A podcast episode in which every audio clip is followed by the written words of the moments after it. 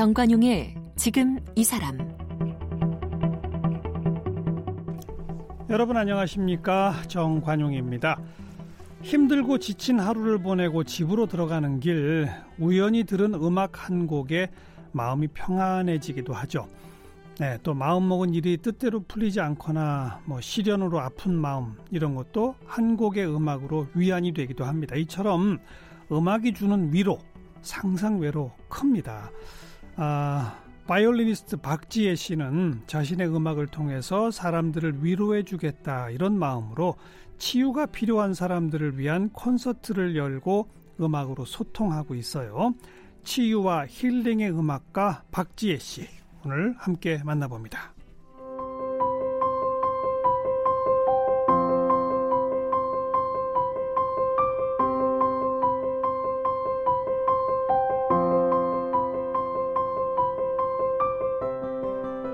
박지혜 씨는 독일 마인츠에서 태어났습니다.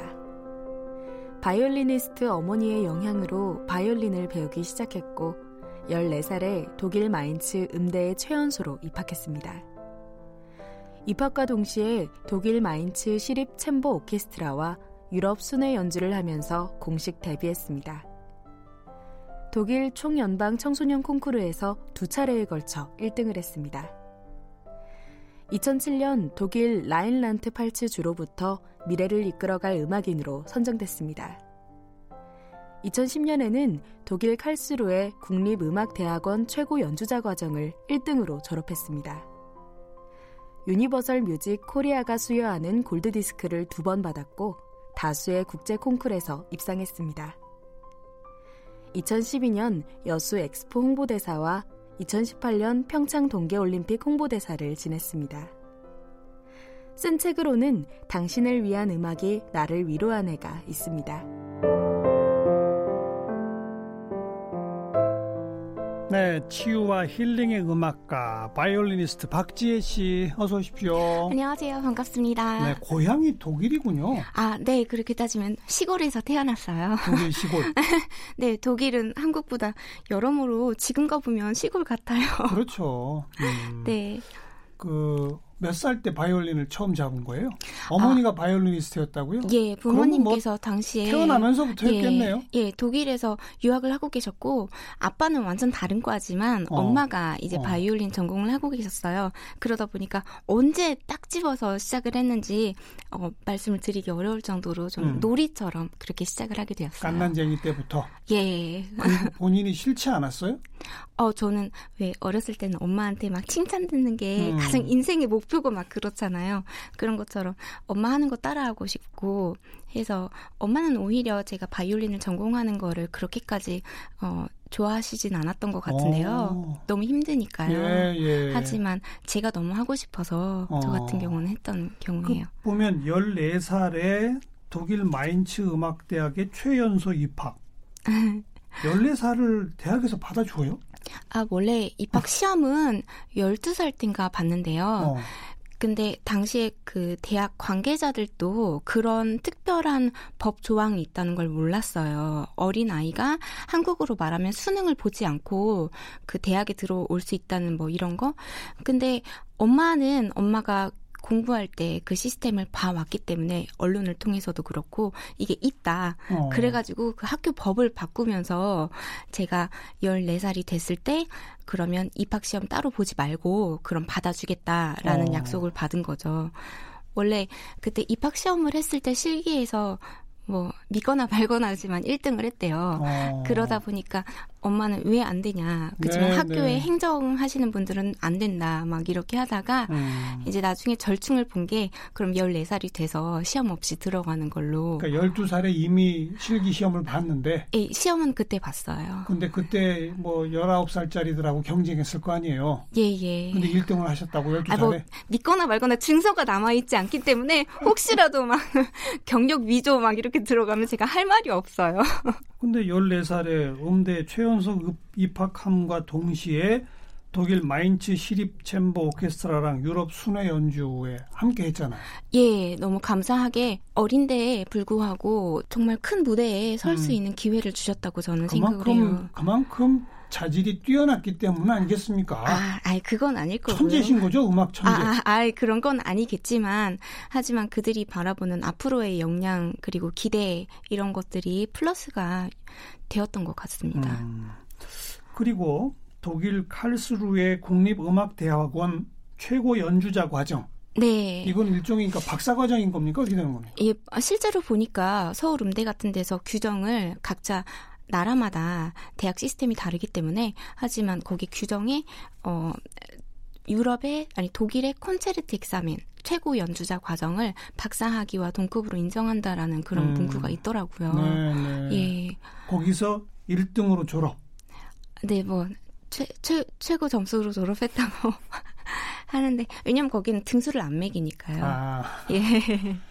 게다가 19살 때부터는 독일에서 국보라고 치는 바이올린을 연구 대여라고 해야 되나요? 뭐라고 그래야 되나요? 아, 예. 한 그때 17살 정도 됐는데요. 17살일 때부터요? 예, 그 1년에 한 번씩 계약을 이제 연장을 받아야 돼요. 어떤 콩쿠르를 통해서 입상자한테 독일 정부나 어떤 어 재벌가의 갖고 있는 투자 목적으로 가끔은 갖고 있는 그런 명기를 어 지금 막 차세대 연주자들한테 어. 실제로 그들이 이거를 막 수십억짜리를 살 수가 없잖아요. 그렇죠. 그러니까 1년씩 계약을 하고 마음껏 사용할 수 있는 혜택을 제공해 주는 거예요. 아, 젊은 연주자인데 예. 콩쿨에서 우승하고 하는 예. 능력 있는 연주자한테는 예.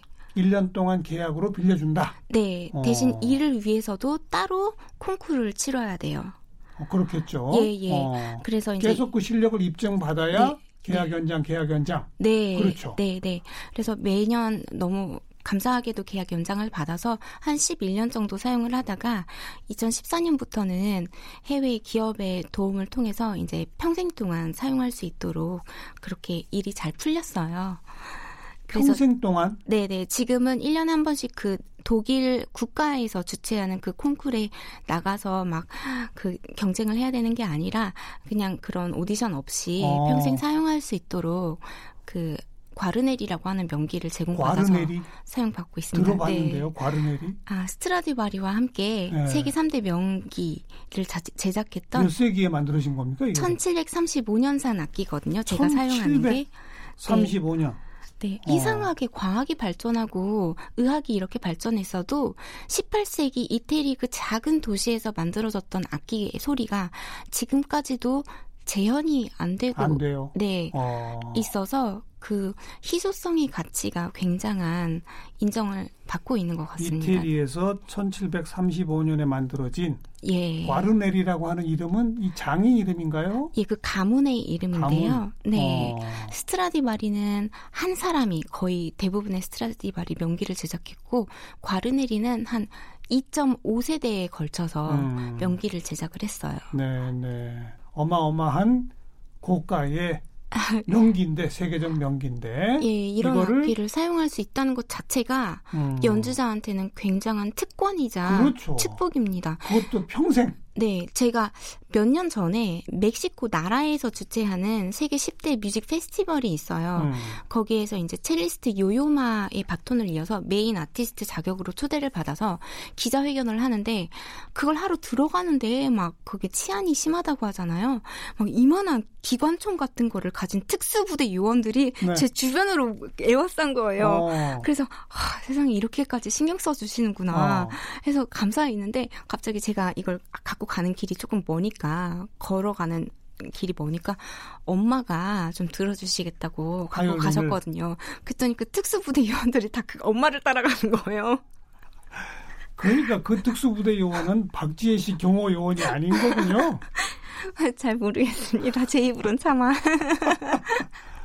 야 그런 명기를 평생 동안 사용할 네. 수 있도록 네. 어, 확실히 소리가 다릅니까? 뭐 저도 그거에 대한 확실한 대답을 찾아서 많이 리서치를 해봤거든요.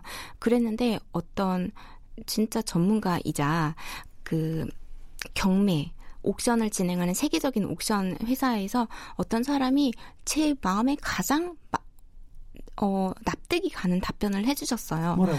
누군가가 이 악기를 그만큼의 돈을 주고 산다면 그럼 이 악기는 그만큼의 값어치가 있습니다라고 음. 대답을 하셨더라고요. 음. 실제적으로 블라인드 테스트를 했을 때 명확히 막 수천 배, 수만 배의 가격의 차이가 날 만큼 소리가 다르다라는 거에 대한 어떤 입증된 자료 같은 거는 제가 찾지를 못했어요. 음. 미묘한 차이지만 네. 분명히 뭔가 있는 거죠. 예. 네, 네. 그 세계적인 연주가로 이미 발돋움하셨기 때문에 네. 뭐몇 년치 연주 스케줄은 꽉 짜 있고 막 그러지 않습니까? 어, 저는 제가 어떤 대형 기획사에서 오퍼도 해주셨지만 그렇게 하지 않고 음.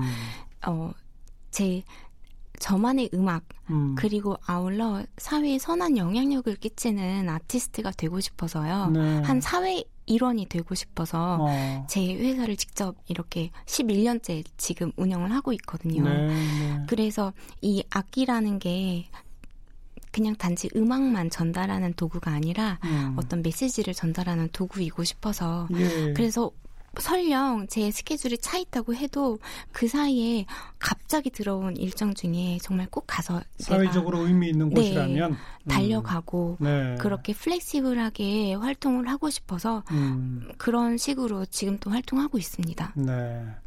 보통 또 이런 박지혜 씨 같은 연주자분들은 어, 활동 본거지가 뭐 독일이나 유럽 예. 그래서 국내에는 연주에 있을 때만 잠깐 잠깐 오시고 그런 경우가 많잖아요. 예, 예. 근데 박지희 씨는 몇 년 전부터 아예 한국에서 살고 계시다고요? 아, 네.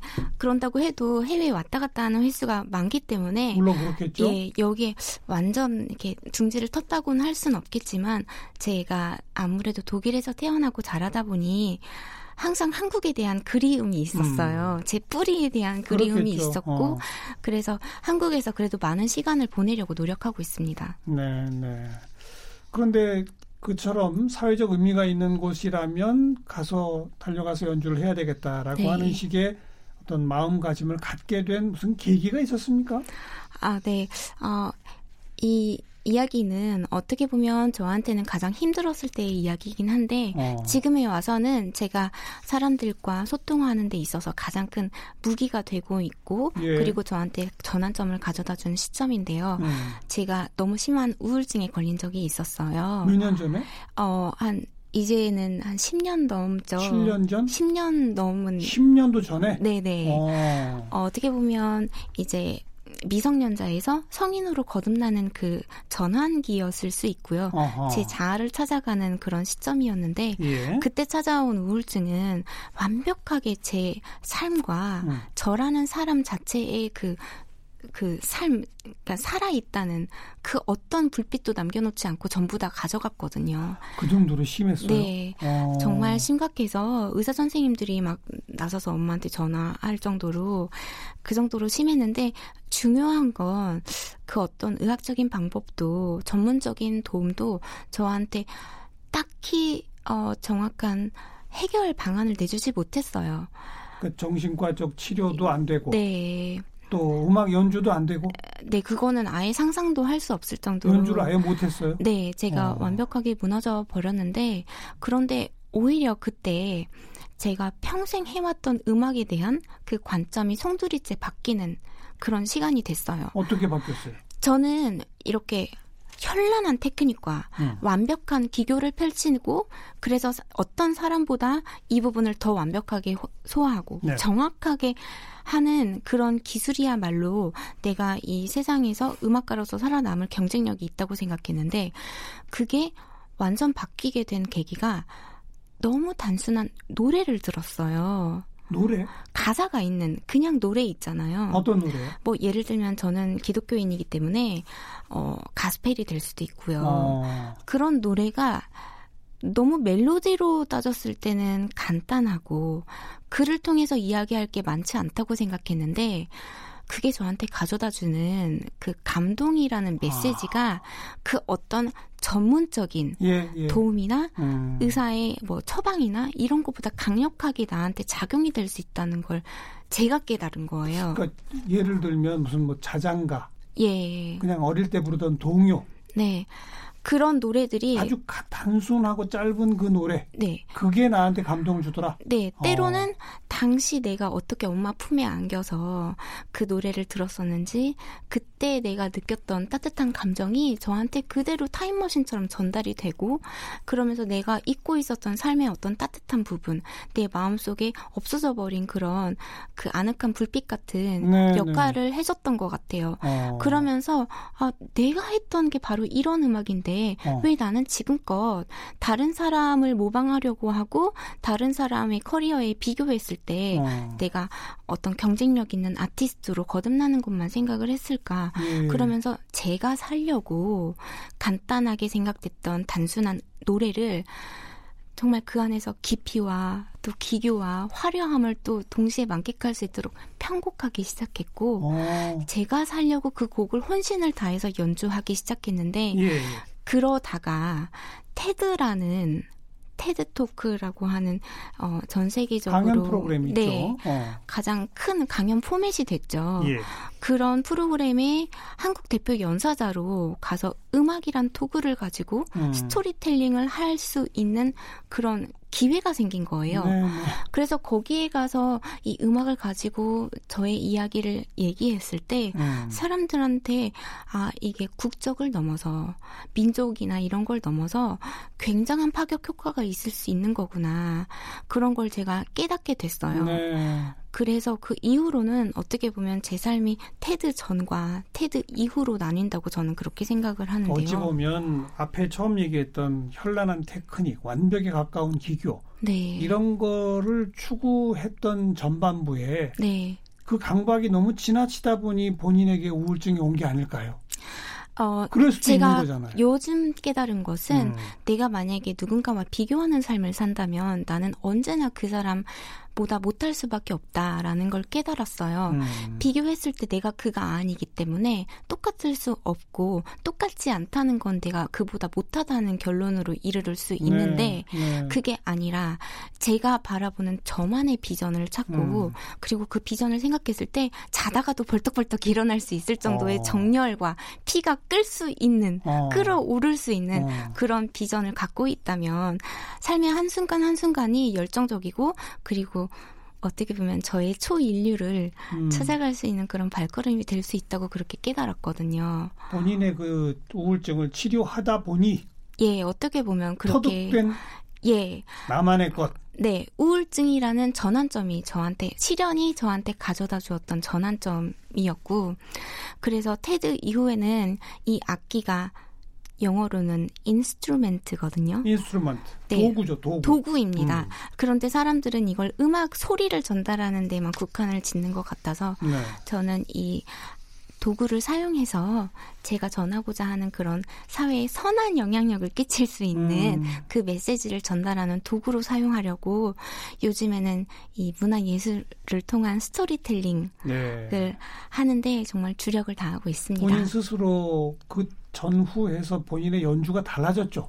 네, 그건 확실히 제가 장담하고 말씀드릴 수 있는 게그 어.